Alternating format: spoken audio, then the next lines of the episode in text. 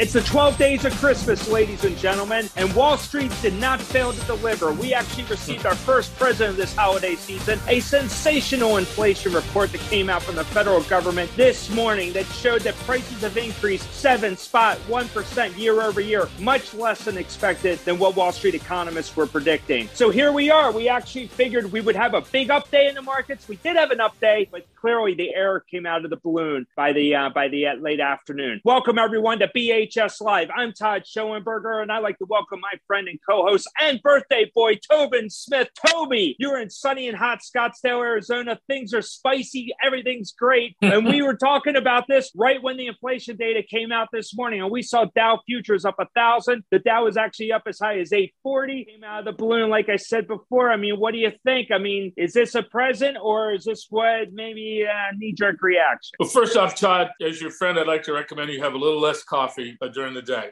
Because clearly you're clearly you're a little jacked up. I'm all ramped up. Yeah, yeah, I know, I know, I know. I mean, my job here is just to calm you the f down. I uh, it was interesting. So we had we had bet because you know we run an index that has all the freaking components that goes into the CPI and the PCE. This was the CPI, which is a different formulation. What matters is core consumer price inflation, not all the other stuff. So when you when you took out energy and you took out food, we had it at about 6.1%, which is what it turned out to be. JP Morgan had the same thing. There was three things that were bizarre to me. Number one, yesterday at about 2:30 in the, you know, East Coast time, stocks took off. And that JP Morgan report came out and they put like a 5% odds that you'd get a 6.1 deal, but if you do, then you're going to get a big Did somebody know this stuff before, Todd? Yeah, yeah, let's let's talk about that a little bit because was there a leak because now the government's saying absolutely not, but it is a bit bizarre because you would suspect that even the FOMC might have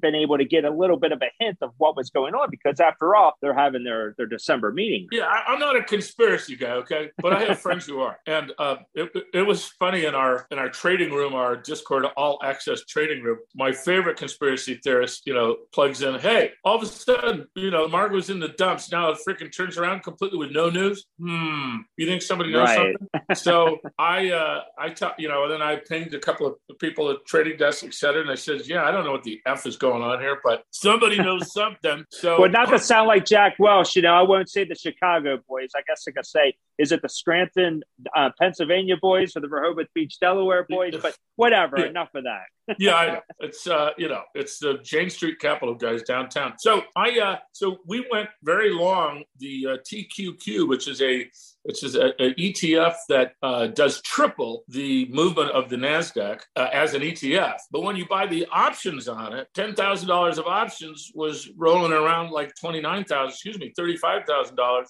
and two hundred ninety thousand dollars was rolling around pretty high there. So if the audience learns nothing else, if you are fortunate enough to get it right uh, for a big pre market open, what you do is you sell the spike every time. I don't care what it is. Don't think you're smarter than sell the spike because for the first five minutes, the trading's all over the place and all these longs have to get met with sells and it, it, it keeps it artificially high. If you didn't sell the spike, oh, by the way, we were long natural gas too with another one that we love called ticker symbols BOIL. That's three times the natural gas price because I'm so incredibly brilliant, Todd, as I would yes, read you are. the weather reports on Sunday that, oh my Lord, we have, you know, like snowmageddon. I know 10 feet of snow is not big for you in Buffalo, but, you know, for normal people, that's a lot of freaking snow. That and is a lot of snow. Tornadoes. So the same thing. That that bad boy's up like 250% in the morning. Yeah. No, you sell them. And, yeah. Uh, and then well, Tobin, you, you, you, and I, yeah, and you and I talked about it right when the number came out at 8.30 Eastern time. We talked within minutes and we saw the futures just shoot higher. I mean, to the moon with the expectation that, okay, now we know that the Fed is likely going to hike by 50 basis points tomorrow and then maybe a 25 basis point increase at the February meeting, and then that will be it. And then we'll cool. be done with it. That's the expectation. But I mean, you and I, and you even said to me, hey, look, I'm going to be selling the, t- the TQQQ right at the open. I'm going to lock in because it's pure emotion. Everybody's going to run up. Everybody knows what's going to happen. But it didn't hold, though, the rest of the day, which your trade was brilliant. But for everybody else, all the suckers that got got in in the early morning and then trying to get out. Boy, mean, everybody was headed for the hill. You mean you mean the suckers excluding our audience, of course. Yeah, of course, of course. Of course. Okay.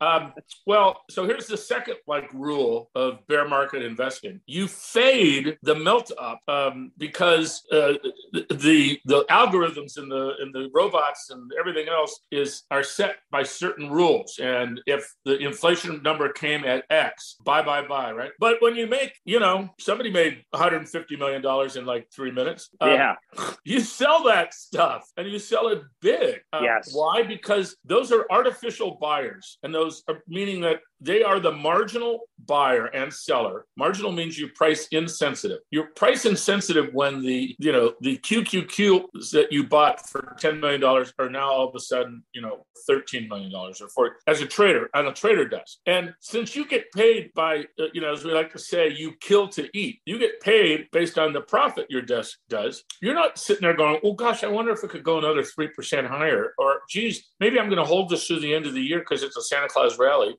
you take your profits. Right. So you can right. pay for your first divorced wife, your second divorced wife, the, the, kids in private school that you yeah. the, because your cost of living in New York is, you know, the average rent's fifty two hundred bucks a month, right? Oh, so this is sort of automatic behavior, then followed by human behavior, uh, yeah. and that's that's why it faded because there were just weren't natural buyers in there. Um, to, they would say, "Yeah, I really want to buy a freaking eight hundred point spike on the Dow." No, I want to sell the Dow. And by the way, those trading desks who run, you know, two or three trillion dollars, they got more money than we do. So when they say, "Hey, I'm, you know, I'm taking the profits and running," right? That you have to understand. Or just the other way, trying trying to say it, Todd, is people get so excited and they forget about the fact that 92 percent of every, every trade every day and on, on you know, and all the indexes are automatic. They're computer based. This the little you know people hitting the button, boom, boom, boom. But your trades are getting put together on a, with a market maker in the middle of all this stuff, and it's all run by algorithm, etc. So, so you don't buy the spike in a bear market. You sell the spike, and and conversely, when the Fed is actually cutting rates and the environment is is conducive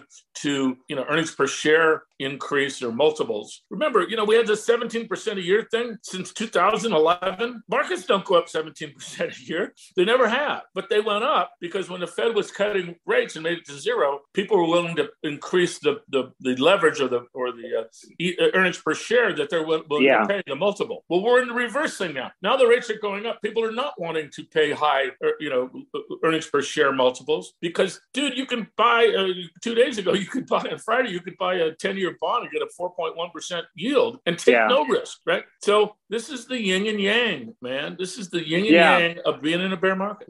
Well, you were right about that. You said it is the yin and yang, and, and absolutely, you definitely don't want to get emotional when it comes to trading stocks. It clouds the judgment. I think some um, some actors said that in an 80s movie one day, but one time. But but but listen, re- seriously though, here we have the Fed meeting. I suspect that Jay Powell is going to go into that presser after the release of their announcement of, of increasing rates 50 basis points. I think it's baked in the baked in the cake. Yeah, everybody knows. So he's going to come out though, and he's going to continue to speak negatively. He has to be the pessimist in the room, and the reason why is because if he's not, and he does come off as positive, and he does give a hint that okay, 25 bips in February, and when, then we're done, ladies and gentlemen. You know what the stock market's going to do if that's the case? Stock market will go to Mars. I mean, you can suspect we would have incredible appreciation. Equity valuations will hit will hit higher highs, and if that's the case, then you're going to have that irrational exuberance that Alan Greenspan used to like to talk about. How people will feel just that wealth effect; they'll feel much wealthier, and right. therefore, then you're going to have more demand. And guess what? It's going to happen. More inflation. Inflation. Yeah, more inflation. Exactly. Yeah. So he is going to have to be negative, and I think I think our listeners should prepare themselves for some heavy, uh, I wouldn't say heavy selling, but definitely heavy pressure on equities tomorrow afternoon after the release at 2.15 Eastern time. Yeah. And, and, you know, again, Todd, for a listener at home, they're not day trading. They're, they're not probably, right. you know, their horizon, I don't know if you're 35 years old, I remember that 30 years ago. Um, that uh, that you would say, "Hey, man, I, am I'm, I'm going to buy the dip because I don't give a smoke about the you know where it is in three days or five days or whatever." However, yeah. However, yes, what what you're really saying, just to put a little finer point on it, Go is that it. is that we, we had below two percent inflation for eh, 14 years. And there was reasons why that was happening. I won't bore everyone, but everyone understands part of it was that the fact this little country called China with 1.4 billion people came into the world economy, and all of a sudden you could buy the same shirt that used to cost 40 bucks at Walmart for now 1995 and, and then internet uh, e-commerce everything so took these cost inefficiencies out so so they in order to try to get above, remember, remember, Todd, it was only 24 months. We were worried about getting above yeah. 2% inflation. I know. Because, because th- that was also, you know, dangerous. Well, then flip around. But so that was the negative, excuse me, that was a positive wealth effect that, you know, as I, I just, I just saw recently, it, like the average uh, portfolio was say 123,000 in 2010. Then it was, it was worth $347,000. Same thing with housing, even more. The average house that, that with valuation in the United States was like 242,000 dollars. An average house median now is four hundred and eighty thousand dollars. So if if you have a stock portfolio and you own a home or two, all of a sudden you're like, hey Todd, yeah. let's, let's get a hold of them guys. Let's go on that space rocket and you know go up and see what it's like to be in space. Steak and champagne every night. you feel you feel affluent. Yeah. Well, part of the, the because it's a feedback loop. It's a positive feedback loop. The more it goes up, the more you spend. The more you spend, the more it goes up. Blah blah blah. So what they're worried about, and the reason why they have to, you know, had to bring the stock market down a peg when it was selling at 24 times earnings, which is only about 50 to 60 percent higher than it ever has, and except for the dot com craziness, uh, and then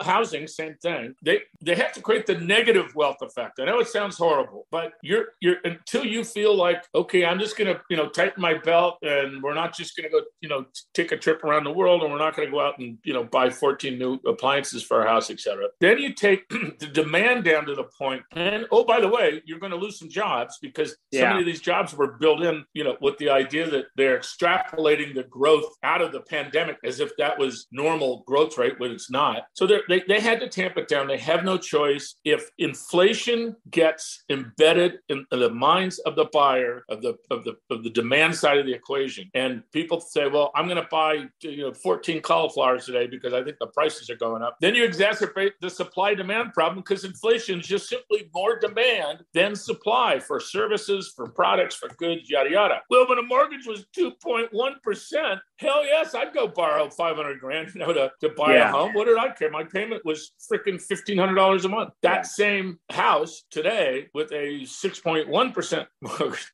is now $3,500 a month. That's cash money, right? So all of that is trying to tamp down demand, and all that has tamped down demand. And the final part of this equation was, all right, what are we going to do about this runaway stock market? And we're going to beat the crap out of it uh, so that we can, you know, we can get that wealth, negative wealth effect. But your point was, was that if he says, hey, let's go to the races, then you yeah. just reverse the negative wealth effect, and now you have the positive wealth effect, which creates more demand, which makes inflation stay. Did you get all that? Yeah, I did. And you know what? You said it great, actually. And the summary was fantastic. So, no, you're absolutely right. Well, that is something else. And it remains to be seen. I mean, clearly you have the the Fed um, decision tomorrow. Thursday, we have retail sales numbers coming out. Uh, there's a lot to digest for traders this week, and it's going to be really interesting over the next 72 hours how we finish up because you know as well as I do, Toby, the last two weeks are are just off. Wall Street just this is it. This is it for the year. Coming this week, coming yeah. this Friday, and that will be it. So what happens happens after that, but won't be very. what happens much. happens. Is that your best advice? I mean, that's you, what happens. Did happens. you think hard about much. that? Or? I did. I had. Let me. I'm going to put that on a bumper sticker. Hashtag. That's right.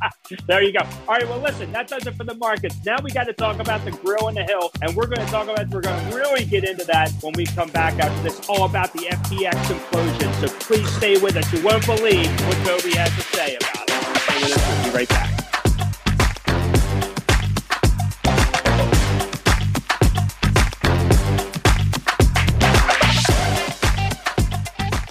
Buy, Hold, Sell Live, brought to you by Transformity Research. Welcome, change agents, to your go to place for stories that ignite your spirit, fuel your purpose, and connect us all. We believe in the incredible power of the human spirit, its boundless resilience, and the inspiration it brings to our lives. On the Driving Change podcast, we'll journey together through the extraordinary yet very relatable experiences of some of the most amazing people on earth. Our mission? That through these stories, we might just spark change within you and awaken a newfound motivation to harness your unique gifts to make a real difference in the world. So get ready to be inspired and join us on this incredible adventure. You can find the Driving Change podcast on Apple Podcasts, Spotify, iHeartRadio, or wherever you love listening to your favorite podcasts. Travis Carmichael, the seemingly social financier who successfully left behind a blue collar Baltimore upbringing by transforming himself into an elite hedge fund manager branded with a sterling reputation for creating enviable profit machines for many of the world's most powerful people. His success proved costly as he became incessantly vulnerable after a series of careless mistakes and poor decisions originated from his love affair with the brilliant and stunningly beautiful Russian operative Naomi Nunn. Through a roller coaster journey, journey of greed, mystery, sex, and murder, Travis and Naomi's metamorphosis from scorching Wall Street couple to unrecoverable bliss is forever locked for posterity as one of New York City's most interesting tales. Coming to you from former Wall Street hedge fund executive and frequent contributor on CNBC, Fox News, Bloomberg, and CNN, I, Todd Schoenberger, feature a historical novel inspired by true events, including but not limited to those who possess impenetrable dreams of Manhattan wealth and the consuming lifestyle it perpetuates. Please pick up your copy of No Lie Lives Forever, available on Amazon and finer bookstores near you. A news story gets shared by a friend on social media, or you catch a tweet that really makes your blood boil. But how do you separate fact from fiction? That's the premise behind Disinformation, a 10 part series from Evergreen Podcasts and Emergent Risk International coming this fall. Tune into Disinformation wherever you get your podcasts, and remember, don't believe everything you read.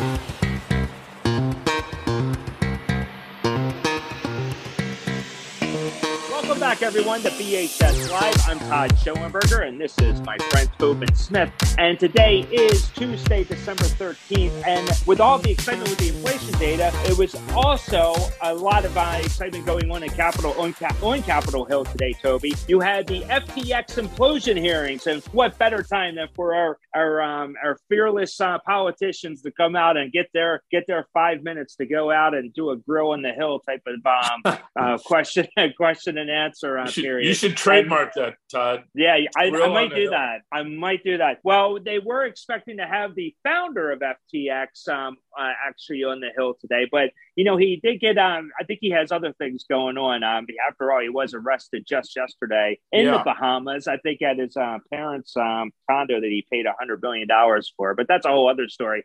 But here they had the CEO on the hill today, and the uh, new it was CEO. quite yeah, the new CEO, and it was quite laughable. I mean, just to hear him uh, give his answers, where he clearly said uh, he he admitted there's there's fraud. Uh, there, the, the way it was handled, the books were handled. It was just a Mickey Mouse operation from the get go, and and he seemed very professional. And I think he went into um, probably a pit of quicksand um, and, and, didn't know how yeah. to get out of it. So, uh, to say the least. But, Toby, here we are now about, I mean, there's so much talk about this kid. He's 30 years old. He ran this incredible fraudulent program where he actually took investors' money, who people who thought they were investing in cryptos. He was the market maker. He was also the account holder. He set the prices. I mean, you can't ask for a just a uh, just a pit of misery misery if you think about it. I mean, this was poison times 20 if you really if you really get down to it and here he took that customer money put it in his own hedge fund and according to the securities and exchange commission including the department of justice they're now saying that he was then taking money out of the hedge fund and buying all kinds of luxury items. And now there are billions of dollars that are unaccounted for. What do you think toby? I mean is this just a i mean a simple uh simple case here? I mean is this kid going to go to jail for the rest of his life but the well, real question is, where's all the damn money? Yeah, I, I think there's there's a couple you know things here. Number one, he's he, he was a trader out of college uh, at Jane Capital, which is a arbitrage uh, hedge fund in New York, and you know, he got good at, you know, arbitrage, meaning the idea that there's a mispricing in the marketplace between, let's say, you know, the U.S. stock exchange and the, uh, you know, Armenian stock exchange or, you know, the EU, et cetera. And you live on these thing called teenies, you know, one one hundredth of a percent is a teeny. And if you're making a half a percent per trade when you're trading five to $10 million, it's not a bad living. You could get rich picking up crumbs. That's yeah, yeah, right. But when he took arbitrage, this 23 year old kid, to the Bitcoin world, particularly, he, he just and he, he just realized because he you know he had this big screen and he had all all the exchanges on it, and he would say, you know, Stevie Wonder could make money doing this because yeah, the price of Bitcoin, the bid in Canada was different than it was in Japan. The ask was different in Spain, or everything's different. So all he did is just and arbitrage, but instead of making teenies, he's making ten dollars a trade, fifty, a hundred dollars a trade, two hundred dollars a trade. Multiply that by ten thousand trades, and all of a sudden, you know, you got a, a, pot of money. So now he's a genius. Now all he's doing is arbitrage, which has basically been done since the beginning of time. Uh, number one. Number two, he's like 23, 24, because he gets the whiz kid.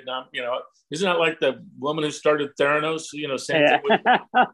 yeah, that's but right. then, if he's so smart, freaking Bernie Madoff ran a Ponzi scheme for 20 years. I mean, you yeah. just looked up the Bernie Madoff story and and you know copied this. So what? Then I'll just say the other thing is obviously. So he had you know these parents are both law professors at Berkeley and they're well thought of, and he sort of got this halo that he was, you know, from these uh, criminal law and constitutional law and other, you know, that he would be smart enough to know that you can't do this crap. Um, but well, go, well, then I'll go to number three, which is I don't know if you remember when you were 23, but I remember when I was 23 and I had just started on Wall Street with Kidder Peabody, and I didn't know my ass from a hole in the ground. Uh, and and if I had was running eight billion dollars, holy mackerel! I, you know, yeah. I would say, listen, no one's gonna, you know, no one's gonna care because I'm invincible. So I'm gonna buy 200 million dollars worth of Bahamian uh, real estate, and um, you know, blah blah blah. It's it's a rounding figure for crying out loud. We're you know we got eight billion dollars here, and we're making stupid money. Yada yada. In other words, I'm saying he was incredibly naive. Yeah, a lot. I don't care how smart you are. Now you know got to be 30 years old, but no one ever did any due diligence on. He got billions of investment money from the world's best hedge funds and the world's best venture capitalists. Nobody looked into it because they just bought into the entire bullshit um, of what he was doing. And that's always the red flag. If someone can't look you in the eye and tell you how they're making extraordinary returns, yeah. it's because they're using inordinary, you know, ways to do it. And I think that's what you. I knew that by 24. So when I saw these billions going in, I thought, well, at least, man, Todd, these guys must be doing serious due diligence on it. They look at all the trades. They they've done all this. They didn't do anything. So you know what? They learned, deserve to get freaking seven billion dollars taken out of their funds because because they're the ones who should be sued, in my opinion. If I was a, a limited partner with Sequoia Capital, with Andreessen, and you didn't do due diligence and you put you know 50 million of a fund or 250 million in a fund well you're the adults in the room in theory and this kid's not the adult in the room I, I think that there's going to be much more fallout, Todd. Well, you're you're right about that. I mean, well, you first of all, you were a kid at Kidder Peabody at 23. I was at Merrill Lynch at 23, and I yeah. think if we had I know personally, if I had an account that was eight thousand dollars, I was excited. I mean, right, starting out as a, as a just a rookie broker. So, uh, right. uh, but yeah, you're right. Billions of dollars to manage that. It's a whole animal that's there. I think there's a couple of things here. One, you know, with the with the people at Sequoia, they're they would have done some due diligence, but the question always remains: Do they understand the due diligence and, yeah. and the the findings that are given to them? And I know that from being in the hedge fund space, and, and I'm sure you feel the same way. I mean, when you're, you have to be transparent, but there's almost the investor. You have investors out there that prefer that velvet rope approach, almost to be confused by what they are investing in, because then they feel, oh, yeah, this is something that is truly exotic and is going to work. It's an alternative investment. Yada, it yada, was yada. working. It was working yeah. for eight years. You know, yeah. like 200% annual return insurance. Well, that Incredible. also should be a freaking, you know, violation. A flag should have gone up. Uh, you know, well, there's no doubt about that. But yeah. here's the head scratcher that I don't understand. His family, the parents, are in they're they're law professors. Yeah. I mean, they're they have to suspect that something's up. The kid is buying hundreds of millions of dollars of property in the Bahamas. I mean, you have to start thinking, man, you know, I don't know, something's not right here. And then for him, I mean, does he is he that just arrogant to be able to take billions, billions of dollars, Toby? Think about that for a second. It's Brewster's millions with a B. And he's taking that money, he's spending the money, and not think you're going to get caught. I mean, I, I don't know. I mean, I would think that if I'm the, and plus he's out there talking. If I'm his defense attorney, I got to be putting my head in an oven thinking, oh my God, this guy well, can't shut up. Todd, he's, he's, Todd, did you, incredible. I, yeah. When you went to school, did you, I mean, you were probably the nerd. I'm sorry, I just had to, no, you weren't the nerd. Okay. the crazy wild ass nerd who breaks through because he or she doesn't think like everybody else and comes up with this new way of, of making money. Um, my experience of nerds is that they're not incredibly well rounded. They they have one lane that they figured out better than anybody, and they're you know they're they're doing that. But then when it comes to making decisions about other people's money, about decisions about due diligence, decisions about leverage in risk, which if you look at mm-hmm. the testimony on a net net basis, there were op, you know a, a hedge fund. Uh, our fund we would run at about 20% leverage. If the world went to crap, like it did in April 2020, then we would go to 50% leverage because we're buying, you know, energy stocks with a $20 book value for six bucks. Okay, I'm willing to go. But, but you're a professional. You you have decades of, of seasoned experience. You know that managing risk is probably more important than managing the return. Absolutely. So, yeah, so you get that. This kid doesn't have that experience. I mean, yeah, how would you possibly why, why give him billions? Experience people give him freaking eight billion dollars. No, I know it's they were, that's what I don't right understand. on the crack cocaine too, Todd. They were snipping the freaking glue. they saw a way to make easy money from the yeah. dipshits in the Bitcoin world. That you know, remember the price of anything is set by the marginal buyer. The marginal buyer is by definition the buyer who's not price sensitive. And what happened in that world, since there's, there's no value to Bitcoin, it's all a religion, it's a belief system, and you're showing your belief by buying and holding Bitcoin. Um, there's no use case. You can't go in and say, well, at least, you know, uh, uh, Ethereum, you know, operates blockchains and, and they, you earn gas fees. So there's a, you know, there's a, a value proposition there and a way to get paid. Bitcoin, not at all. Bitcoin is just simply the greater fool's theory. And if you were like, dude, I'm so about Bitcoin, and you know, I'm, I'm i want my Lambo, and then I want my Lambo to have a Lambo, uh, and you you know get into the whole cult, and the thing goes up in value. Now you have the adrenaline, and you're the smartest mofo on your block. And I'll, I'll never forget 2016 Thanksgiving um, these kids that come back from college at Thanksgiving and you know sitting around the table and, and tell you how they just made 50 grand in Bitcoin, and Uncle Remus is sitting there going, "Holy smokes!" and there was like 15 million Bitcoin accounts opened up between Thanksgiving 2000 and Christmas. Yeah. So when all that money shoveled into a finite amount of, of and and the, the whales and the people who lost their wallets like me uh, there's no, no, you know, there's no sellers, uh, then you got to bid it up to get sellers.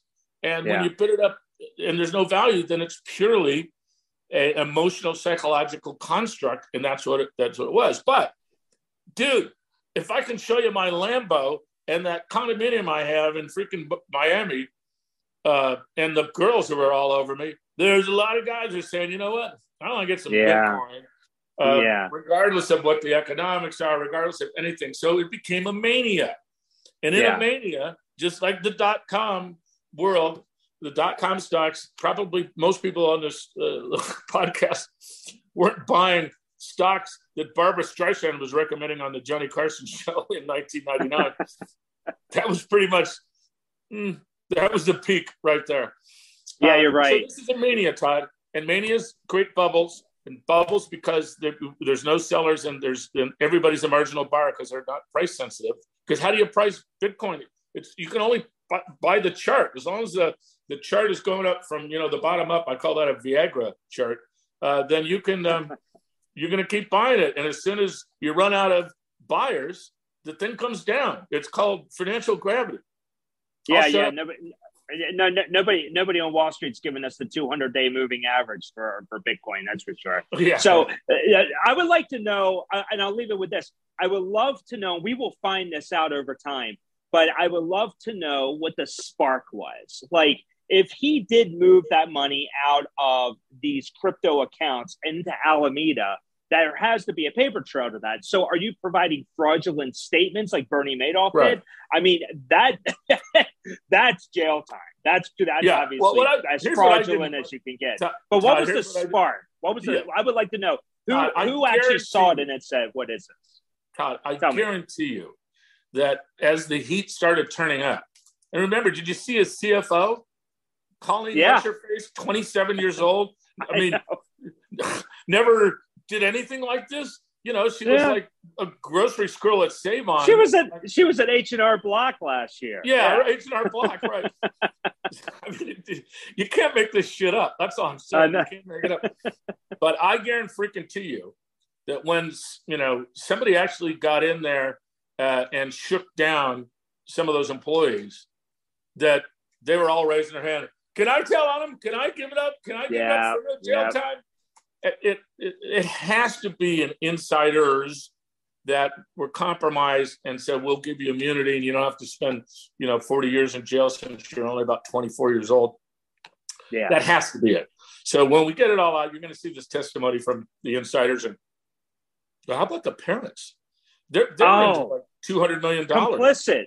Have to be complicit in all of this. Absolutely absolutely has. I, I, don't. You know, I don't think so, Todd. You know, you have two really? boys. You have two boys. Uh, would you just automatically assume that they were thieves and bad people? You would sort of give them a little benefit of the doubt because you wouldn't really want to know if they were doing that. And true, uh, true. Or, but what if it's a family affair? What if they're all in on it? What if all three of them were? I, I mean, so. who knows? No. There's a lot of questions that we don't have the answers for. We will hear this later on you can give them the benefit of the doubt. And maybe they're thinking that their son is a genius and that's why they're driving around in convertible Ferraris. I mean, I don't know. I, I, I, don't know what the answer is, but we, we will find out. There's, I, I mean, look, this is the number one story. This was, this actually was bigger than the inflation story today. And, um, and obviously we'll be talking more about inflation with the yeah. Fed um, decision tomorrow, but the FTX uh, um, the story is going to continue, obviously, throughout the rest of this year, well, well into 2023. Todd, just let me say this: every financial era has a giant dead squid that comes up from the bottom of the ocean. Uh, you know, yeah. Bernie Madoff. You know, that was the beginning of the end of the yeah. great financial crisis. Um, you know, but, uh, but before that, Ivan Boesky, Michael Milken, yeah, yeah, they were all Pets.com yeah. and and uh, uh, God, what was the other the uh, uh, well, Pets.com. They raised seven hundred million dollars, and they, they never shipped anything, right? Yeah, it's a these are epical endings to eras, uh, and this is the end of the era for crypto as it stands with no value behind it. I mean, I, have said before, I'm an investor in a company that we have engineers down in uh, Mendoza, Argentina. And the way we pay them is with a stable coin, a $1 stable coin, that then they go to the, you know, the, the, the cash guy and they convert that to American dollars. And now they're living like kings, right? It's all legit. You know, it's all on record. They get 1099, so on and so forth. That's right. But there are some use cases for crypto, particularly the stable coin, because it really is cheaper than us paying freaking five and a half percent you know, to uh, Western Union or, you know, bank fees. It's a lot cheaper. So that's a use case. That, that's not going away. But the idea that there's, you know, two, 22.2 million Bitcoins, that's all it's ever going to be there for, it's worth something. Well, that, that whole theory got blown up. Good point. Good point. Well, if, I, I know you're going to hate me when I say this, but it remains to be seen, Toby. Remains to be seen. So we will see oh, what happens. Wait a, wait to, declarative Now, listen, by the I- way, but ju- Yeah, don't put my name on any of this stuff because I don't want the Bitcoin guys coming after me. oh, it's too late. Okay. Uh, too late, too late. But that's funny. I know Tom Brady actually uh, hired a great attorney today because of all the lawsuits that are actually pending against him because of his um, involvement as far as um, Oh, I- marketing and mentioning it. I mean, it, it, the and it's not just him; it's going to be several, several celebrities Oh, yeah. that are there. So everybody's I mean, going to be all- hit. All the all the celebrities who got paid a Yeah. million dollars. Yeah, The broker who broke, you know, the FTX uh, name rights down in Miami, who got paid in freaking, you know, Bitcoin.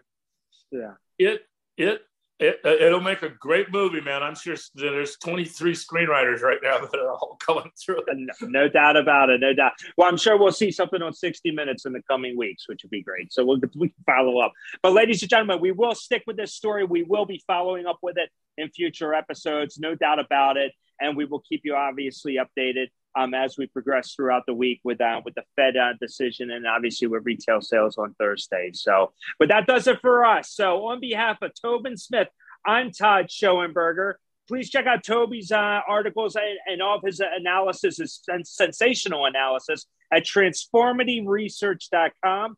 Transformityresearch.com. Go check it out and uh, sign up. Sign up for the free newsletter and Mazel everything else that he has. Mazel tov, Yeah. darling. Mazel tov. Yeah, yeah, it's definitely definitely very valuable. So, uh, and um, he reiterates a lot of the stuff that he speaks of in this podcast. So, again, thank you again for joining us. We will see you at the next episode. Stay safe and take care. Thank you.